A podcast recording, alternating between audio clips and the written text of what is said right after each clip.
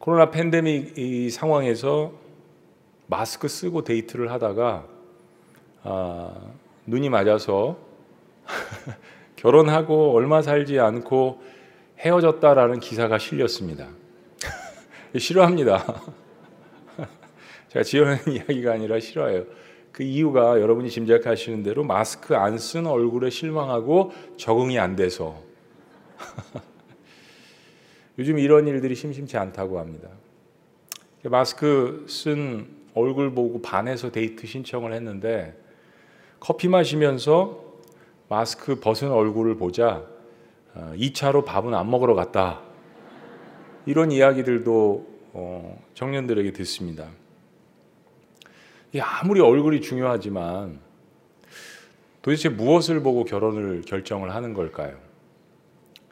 어, 어떤 사람이 평생을 열심히 살고 또 최선을 다해서 살고 부지런하고 바른 생활하고 선행도 하고 그러나 딱 한 가지 부족한 것이 있습니다. 그 부족한 것이 무엇이냐면 그 사람에게 부족한 것이 무엇이냐면 사랑이랍니다. 사랑.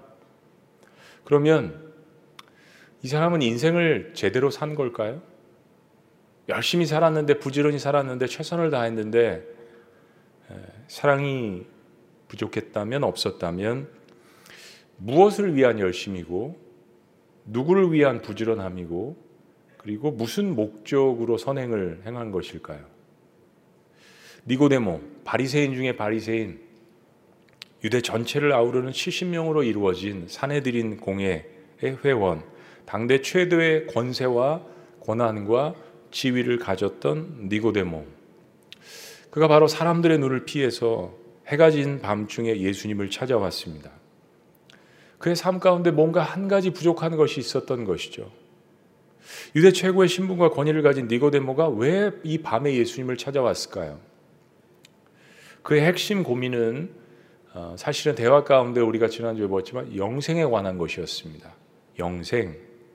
요한복음의 핵심 주제 가운데 하나는 영생입니다. 영생은 뭐 영어, 영어로 eternal life, 영생 자체도 이제 한문이지만 영원히 사는 것. 이거 지금 우리의 삶이 죽음을 맛보지 않고 계속해서 이게 이제 지속되는 그것을 이야기하는 영생이 아니라 인간이 죽음을 맞이한 후에 새로운 세계를 의미합니다. 그러니까 영생은 완전한 구원과 직접적인 연관이 있는 단어입니다. 니고데모가 이 영생을 어떻게 얻을 수 있는지 몰랐습니다. 자신이 믿는 여호와 하나님께서 제시하신 그 하나님 나라에 어떻게 들어갈 수 있는지 확신이 없었습니다. 유대교의 핵심의 한복판에 있었던 니고데모. 그에게 있어서 이 유대교라는 것은 삶의 전부라는 생각을 했습니다. 근데 유대교 안에서는 그는 결코 삶의 만족을 누릴 수가 없었습니다. 그가 예수님을 찾아온 이유입니다.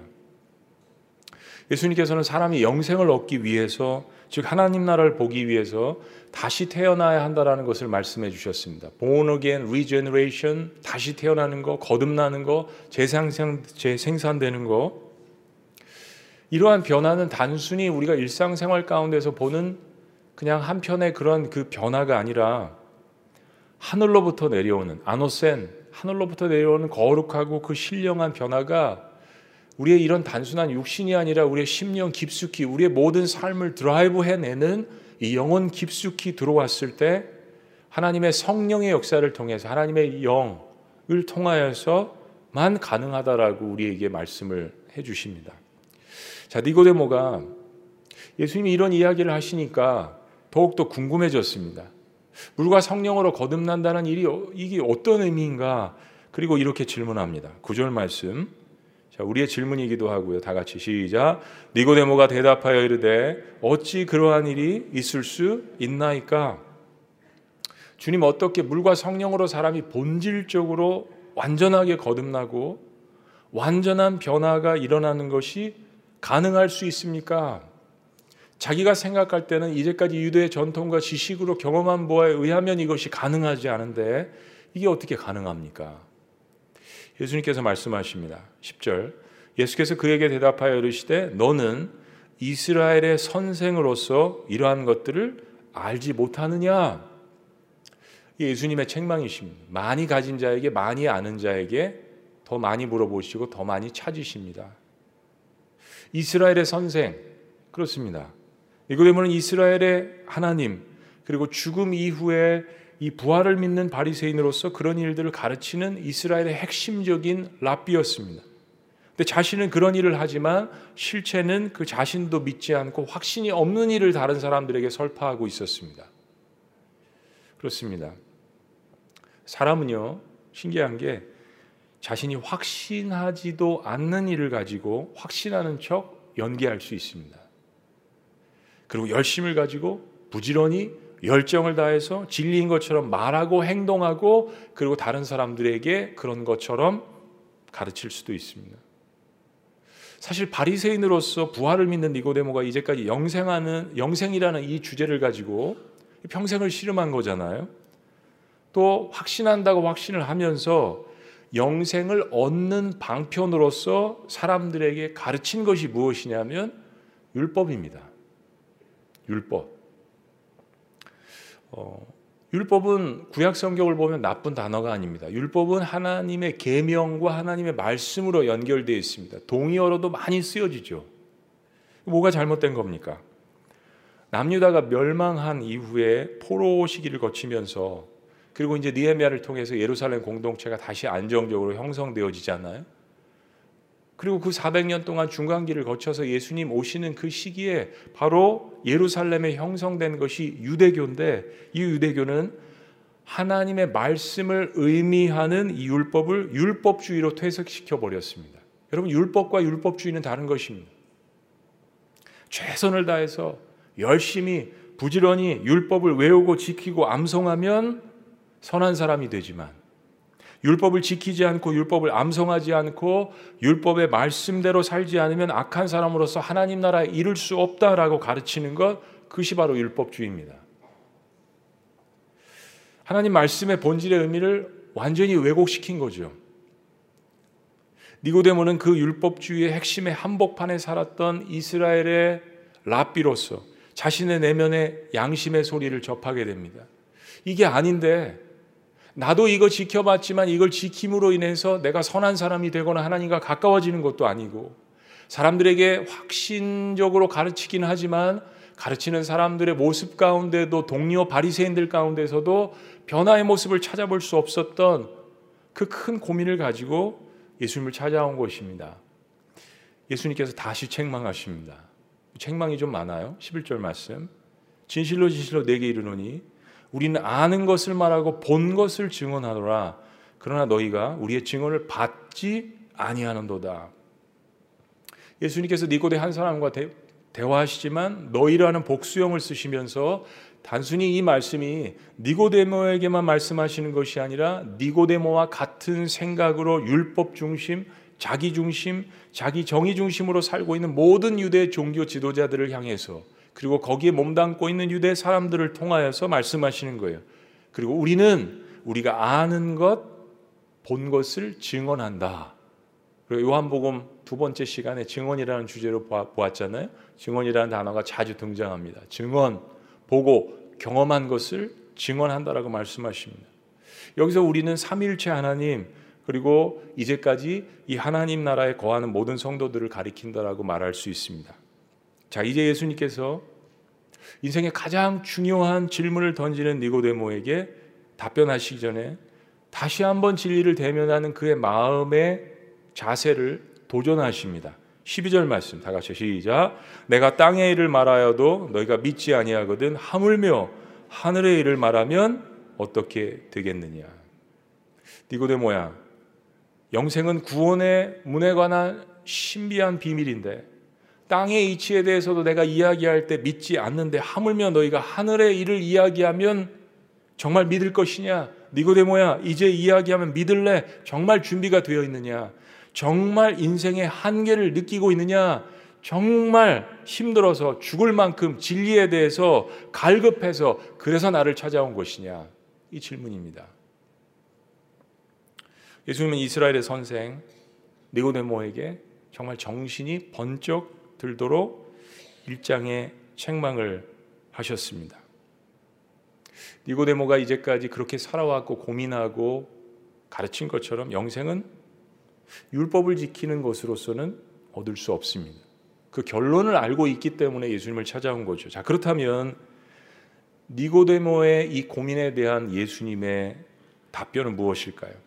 예수님은 먼저 니고데모에게 그 답변을 주시는 자신의 정체에 대해서 말씀하십니다. 자, 13절 말씀.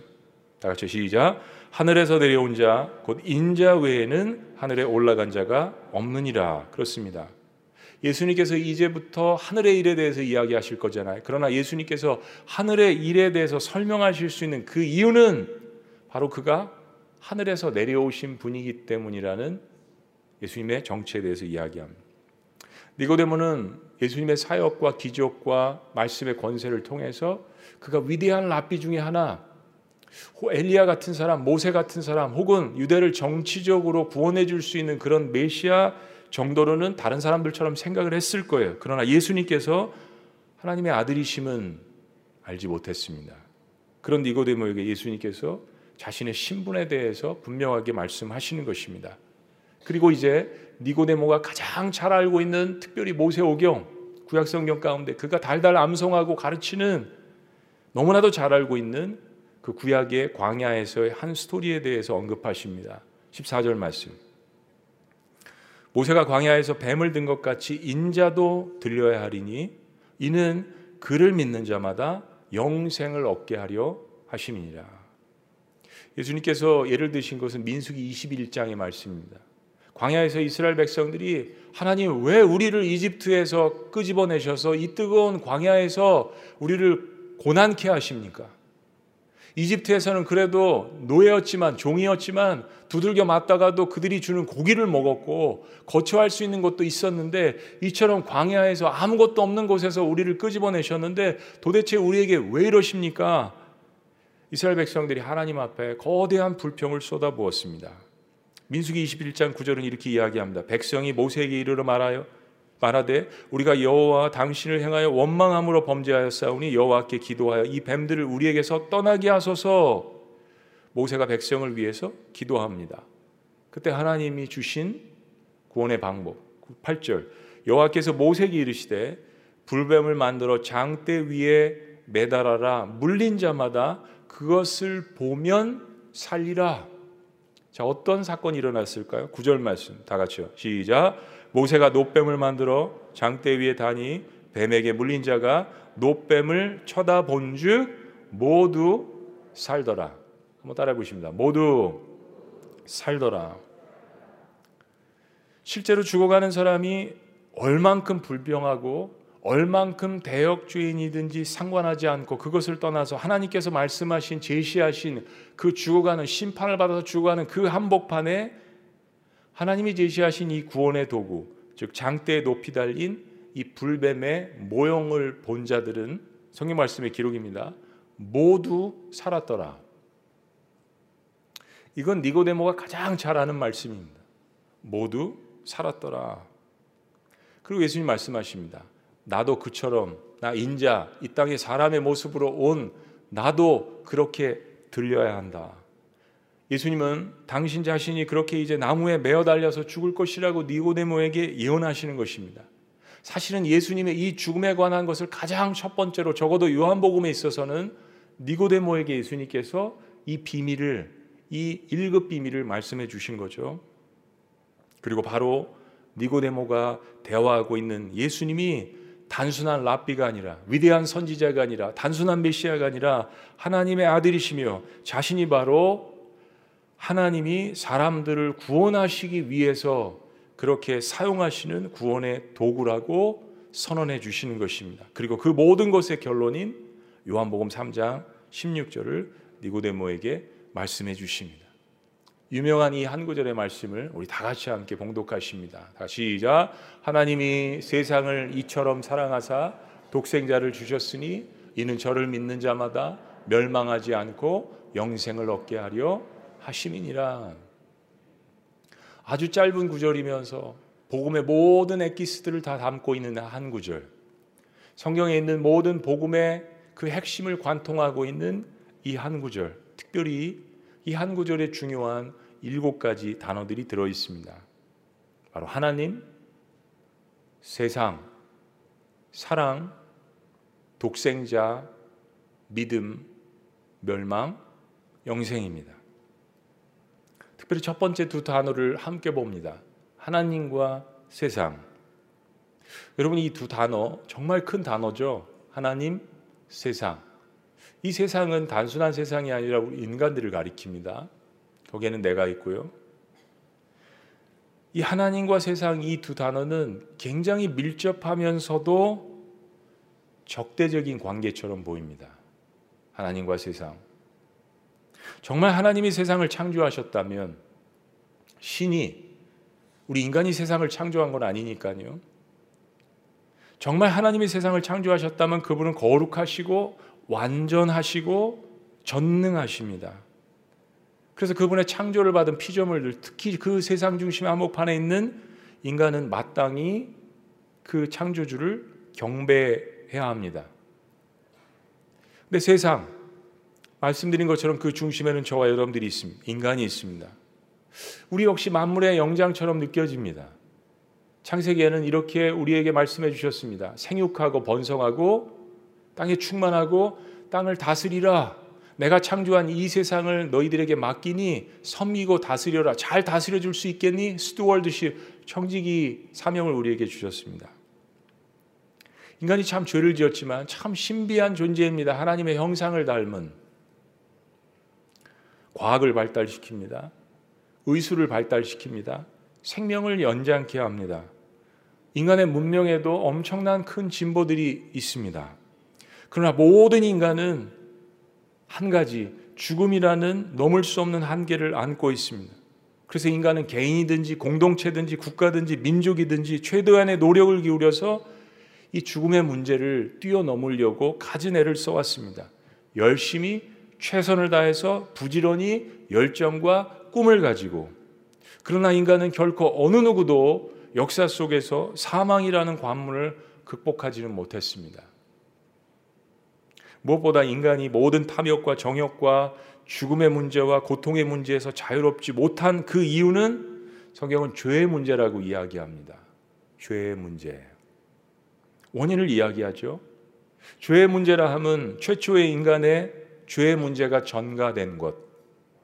많은 사람들이 이것을 부인합니다. 왜 나는 그 시대 그 시절에 거기 있지도 않았고 왜 아담과 하와의 죄가 나에게 전가되어야 하는가? 원죄를 부인합니다.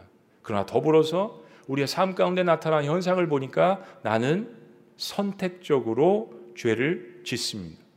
이 두 가지의 문제 다 죄의 문제입니다. 인간은 어떤 것으로든 완전히 만족될 수 없습니다.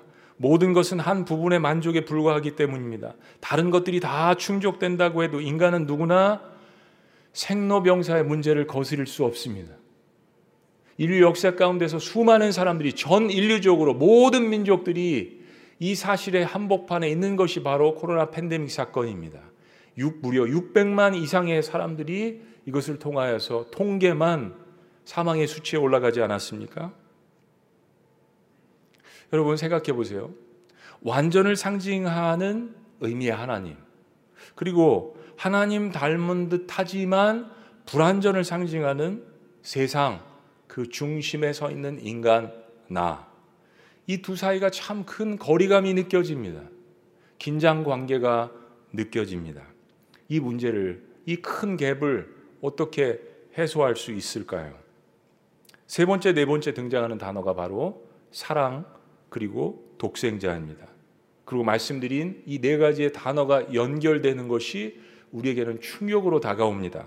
바로 하나님이 세상을 이처럼 사랑하사 그 이처럼은 독생자를 주셨다라는 것입니다. 두 번째 중요한 단어가 사랑과 독생자라는 단어입니다. 하나님이 세상을 창조하셨지만 어느 순간에 하나님을 거역하고 창조주를 몰라보고 썩어지는 것들을 경배하고 하나님의 뜻대로 살지 않는 인간 바로 자신이 세상의 중심이라고 믿고 있었던 니고데모. 이건 결코 연결될 수 없는 두 큰 단어입니다. 하나님과 인간. 그러나 이 둘을 다시 연결시키고자 하나님께서 사용하신 방법 두, 두 가지는 어떤 다른 것이 아닌 바로 사랑과 독생자라는 단어였습니다. 하나님이 세상을 이처럼 사랑하사. 그럼 과연 하나님께서 세상을 즉 인간을 어떻게 사랑하셨다는 이야기입니까? 어떤 것으로 하나님의 사랑을 증명하셨다는 이야기예요. 하나님의 즉각적인 사랑의 응답은 바로 하나님의 하나밖에 없는 아들을 이 땅에 보내셔서 우리에게 주셨다라고 이야기합니다. 한번 따라해 보십니다. 주셨다. 근데 이 주셨다는 의미가 단순히 무엇을 던져 주셨다는 의미가 아닙니다. 바로 당시에 가장 극악무도한 죄인들에게 내려졌던 십자가형처럼 하나님의 아들 예수가 죽임을 당하시도록 주님께서 그렇게 내어 주셨다라는 의미입니다. 죽음에.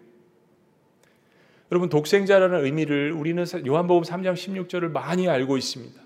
그러나 이 독생자라는 의미가 단순히 하나님의 유일하신 예수님이라는 의미만 생각하셔는 안 됩니다. 독생자라는 이 영적인 의미는 유일무이하다라는 이야기입니다. 대체 불가하다라는 이야기입니다. 하나님께서 나의 인생의 죄와 허물과 생로병사의 모든 문제를 해결시켜 주시기 위해서 구원으로 제시해 주신 단 한 가지의 유일무이한 대체 불가한 방법은 바로 하나님의 아들 예수 그리스도라는 의미가 독생자라는 의미인 것입니다. 왜냐하면 그분의 신분이 하늘로부터 오신 하나님이시기 때문에 나의 죄를 대신 다 짊어지시고 내가 당할 그 형벌, 죽음을 맞이하시고 경험하시고 그리고 나를 위해서 부활하실 수 있기 때문입니다. 하나님이시기 때문에요. 바로 하나님께서 예수님을 이 땅에 보내신 이유입니다. 여러분 이 세상에 있는 어떤 것으로도 인간의 본질은 만족되지 않습니다. 우리 삶을 살면서 경험을 합니다. 그래서 하나님은 그분의 아들의 전부를 내어 주셨습니다. 전부. 나의 어떤 한 부분만 내어 주는 것은 진정한 완전한 사랑이라고 할 수 없죠. 사랑은 전부를 내어 주는 것입니다.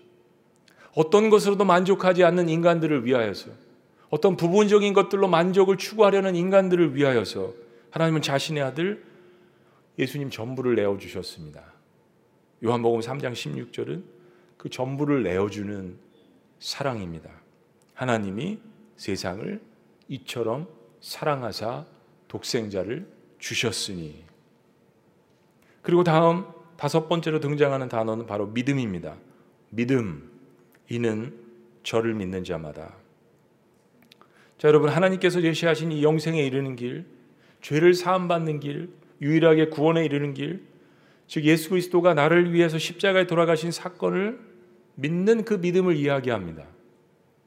여러분 믿음은요 크기도 중요하지만 믿음의 연수도 중요하지만 믿음에 있어서 가장 중요한 요소는 사실은 믿음의 대상입니다.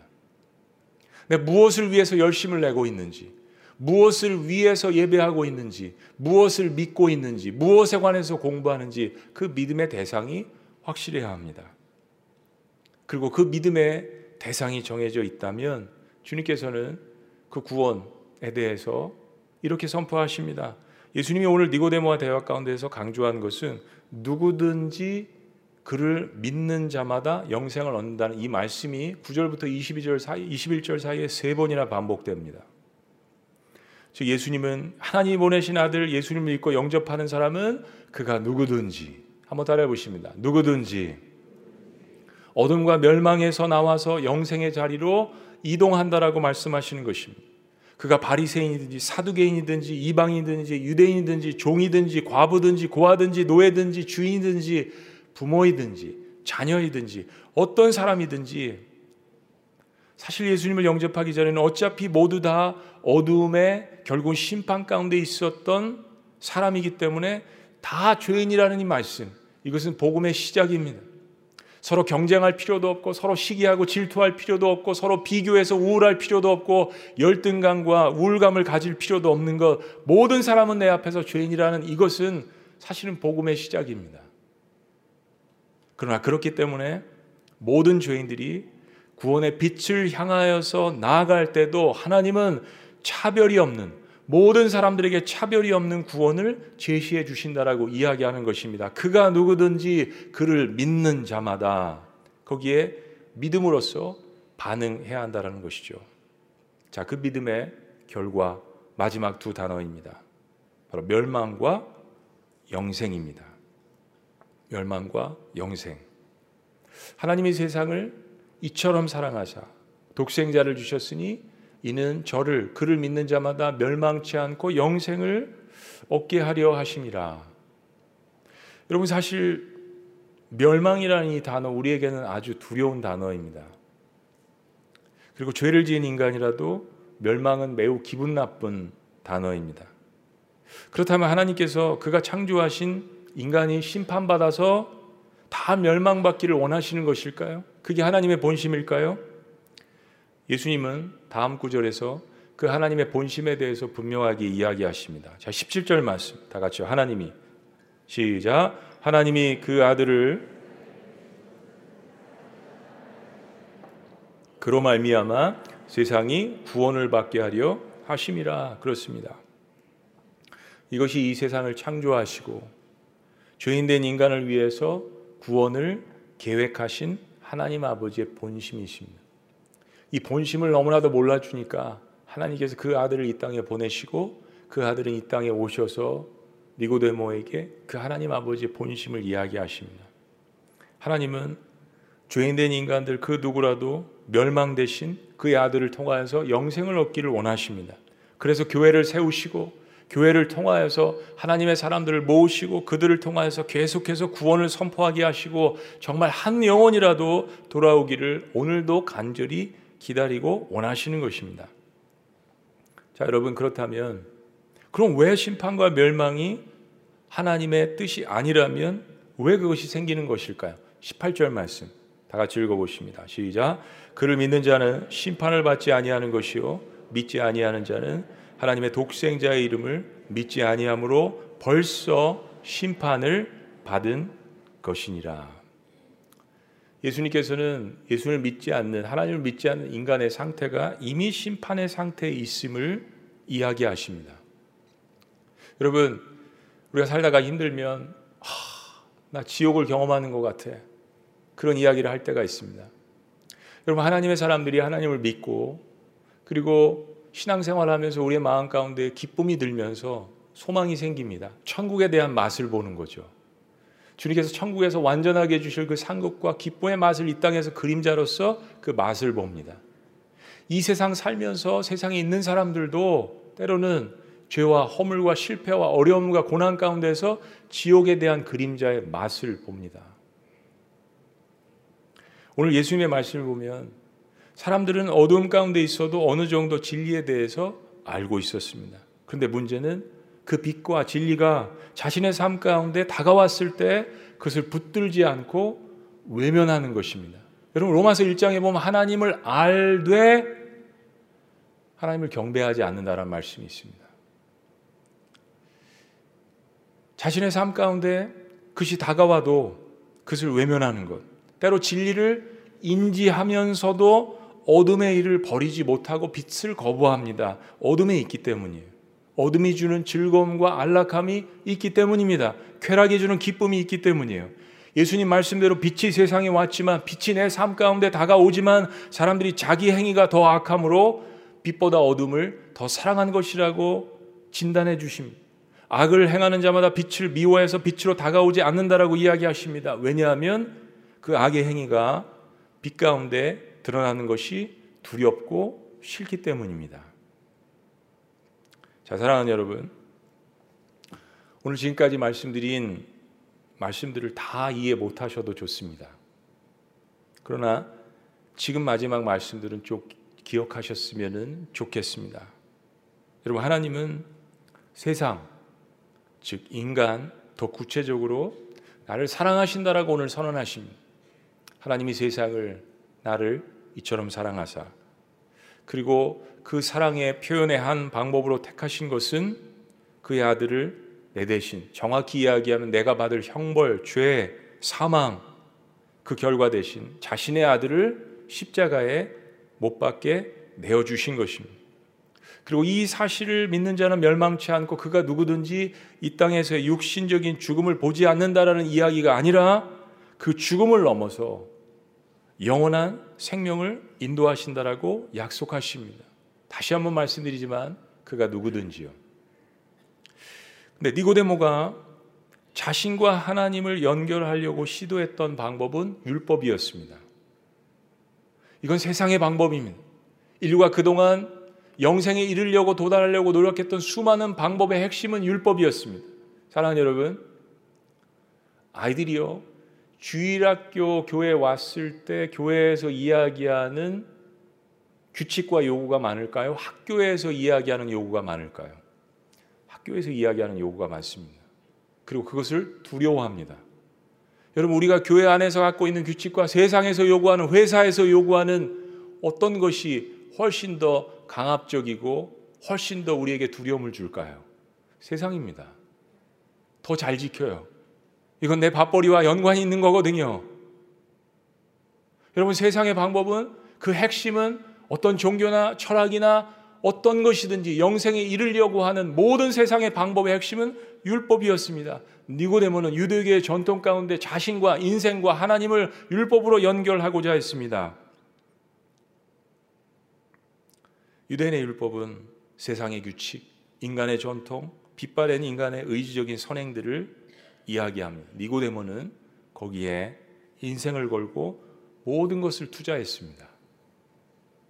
그러나 거기에 한 가지 부족한 것이 있어요.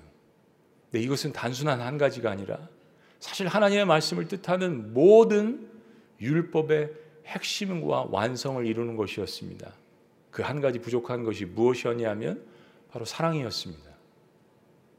왜 열심히 사는지, 왜 사람들을 섬기려고 하는지, 왜 내가 믿고 있는 것을 사람들에게 요구를 하는지, 니고데모가 율법을 지키는 그 핵심에 사랑이 없었습니다. 그런 하나님을 두려움의 존재로만 보았지 사랑의 존재로 보지 않았습니다. 그러나 지금 예수님 말씀하시는 하나님과 세상, 즉 니고데모를 연결하는 방법은 어떤 다른 것이 아닌 사랑입니다. 그리고 그 사랑을 하나님께서 표현해 주신 대체 불가한 유일무이한 단 한 가지의 방법은 하나님의 아들이신 예수 그리스도 그를 니고데모 대신 우리 대신 여러분 대신 십자가의 죽음으로 내어 주신 것이라고 이야기합니다. 로마서 5장 8절 말씀은 우리가 아직 죄인 되었을 때라도 하나님께서 그분에 대한 사랑을 예수님을 십자가에 내어 주심으로 확증하셨다라고 이야기하지 않습니까? 니고데모는 자신의 율법의 관점으로 하나님을 바라보니까 하나님이 계속 멀게 느껴지고 두려운 존재이고 내가 율법을 잘 지키면 좀 하나님과 가까워지는 것 같고 율법을 잘 안 지키면 하나님이 나를 버리신 것 같고 그래서 더욱더 율법을 잘 지켜야 하나님의 근처라도 간다라고 성전과 가까운 곳이라고 생각을 했습니다. 그러나 그것은 더욱더 그가 고민하고 있는 영생의 문제와 멀어지게 했습니다. 사랑하는 여러분, 마지막 도전입니다. 구원받은 사람들의 중요한 증거들이 있죠. 바람이 어떻게 이렇게 지나갈 때 눈에 보이지도 않고 다 설명할 수는 없지만 바람이 지나간 흔적은 분명하다라고 말씀하셨습니다. 성령으로 난 사람도 이와 같으니라. 구원받은 사람들의 몇 가지 증거가 있습니다. 그러나 여러분 그 중에 가장 중요한 한 가지는 하나님의 사랑을 깊이 깨달았기 때문에 내 안에 사랑이 생기는 것입니다. 그러면 하나님을 사랑한다고 하면 주변에 있는 사람들에게 대해서도 사랑이 생길 수밖에 없습니다. 사랑하는 여러분, 궁극적으로는 사람들을 용서하려고 몸부림칩니다. 왜냐하면 하나님의 그 넓은 사랑 가운데서 내 모든 죄가 다 드러나는 것을 경험했고, 그리고 그 엄청난 죄들을 덮어주시는 그 사랑과 은혜를 경험했기 때문입니다. 그게 거듭난다라는 것입니다. 그게 그리스도인의 증거라는 것입니다. 죄를 허용하라는 이야기가 아닙니다. 사람을 정죄하지 말란 이야기입니다. 그것은 하나님의 영역입니다. 내가 그 하나님의 영역을 계속 침해하는 순간 하나님이 나에게 주시려고 준비하셨던 평안과 기쁨과 은혜와 사랑과 특별히 영생과 무엇보다도 하나님이 나에게서 멀어지시는 것을 경험하게 될 것입니다. 우리를 가장 미워해야 할 가장 증오해야 할 합당한 이유를 가지신 한 분이 있다면 그건 하나님이시죠. 그러함에도 불구하고 인간의 모든 죄들을 십자가에서 대체 불가한 하나님의 아들을 통해서 우리를 구원해 주신 그 하나님께서 그의 아들을 통하여서 평생을 고민한 니고데모 앞에 그 아들을 보내셔서 말씀하시는 것입니다.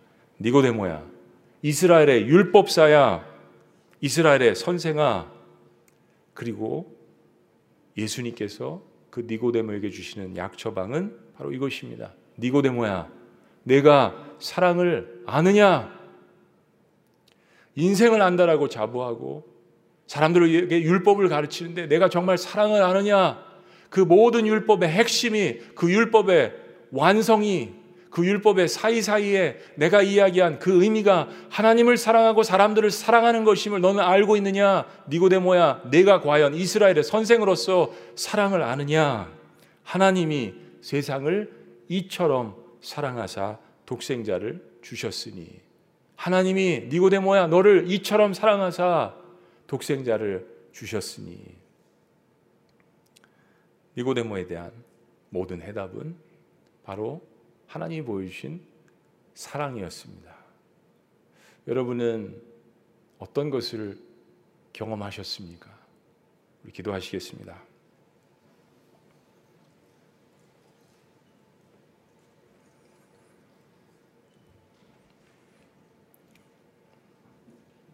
그렇습니다, 여러분.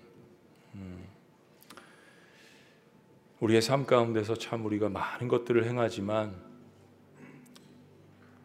사랑으로 행하는 것만 남습니다. 사랑으로 행하는 것만 하나님께 인정받습니다. 왜냐하면 십자가에서 우리에게 주신 것이 바로 그 사랑이기 때문입니다. 우리는 그 은혜를 우리의 공로 없이 받은 자들입니다. 그가 누구든지 주셨지 않습니까? 그가 누구든지 저를 믿는 자마다 멸망치 않고 영생을 얻게 하려 하심이니라. 니고네모가 영생이라는 주제를 가지고 실험하면서 영생을 얻는 방편으로 그가 생각했던 것은 율법주의였습니다. 여러분은 어떤 것을 통해서 영생을 얻기를 원하십니까? 여러분은 어떤 것을 통하여서 여러분 죄가 사함받기를 원하십니까? 여러분 정말 그 하나님의 사랑의 깊이를 체험하셨습니까? 하나님이 세상을 사랑하사 나를 위해서 그의 아들 유일무이한 구원의 방법 아들 예수를 주시기까지 사랑하셨다라는 것을 정말 체험하셨고 또 체험하고 계십니까? 그렇다면 어떻게 예수님처럼 just like Jesus 예수님처럼 살려고 몸부림치십니까? 그런 사랑의 흉내라도 부족하지만 내면서 살고 있습니까? 그렇다면 제대로 살고 계시는 것입니다.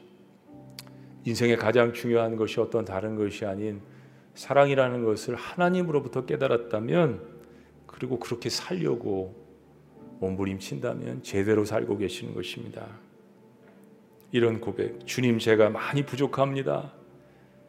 그러나 제가 하나님을 사랑하고 하나님 저를 사랑하시듯이 저에게 보내신 주변의 영혼과 가족과 사람들, 교회 공동체를 사랑하라고 말씀하신 그 명령에 순종해서 그렇게 살려고 노력하는 몸부림이 저에게 있고 그 은혜의 마음을 저에게 주신 건 너무나도 감사합니다.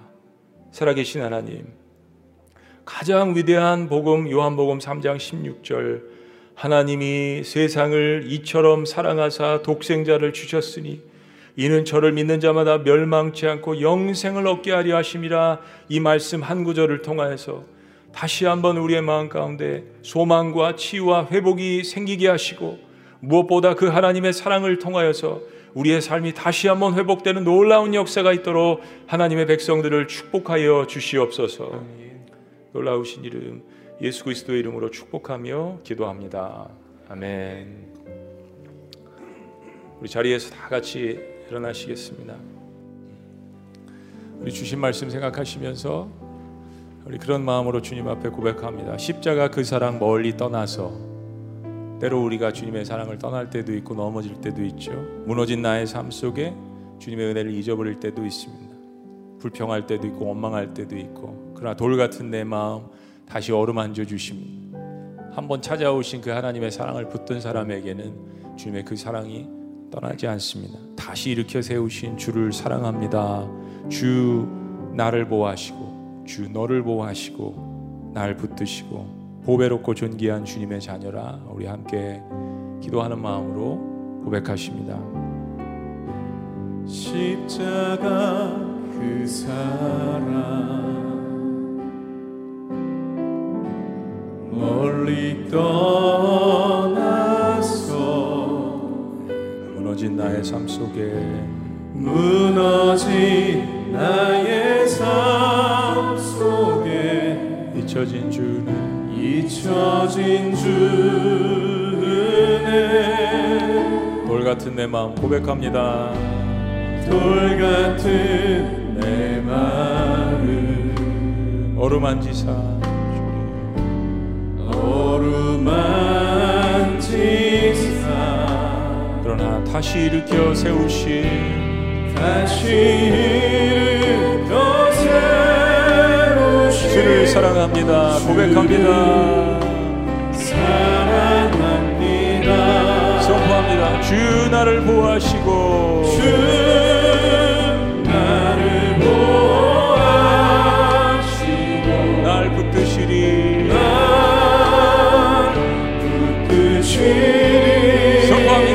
보배롭고 존귀한 주님의 자녀라. 할렐루야. 주님의 자녀라. 주 나를 보호하시고 주 나를 보호하시고 아멘. 날 붙드시리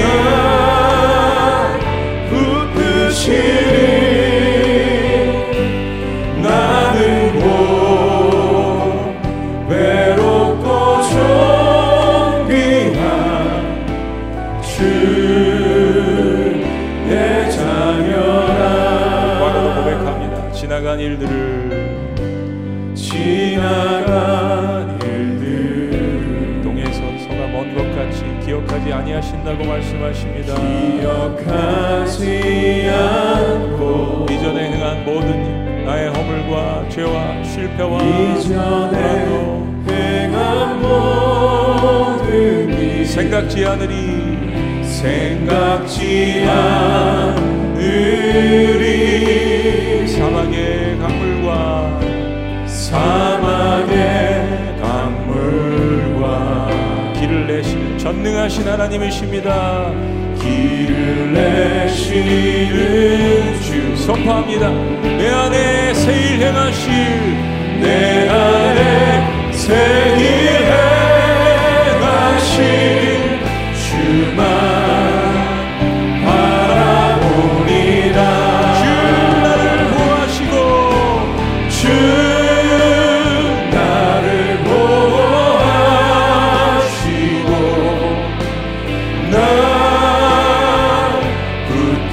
붙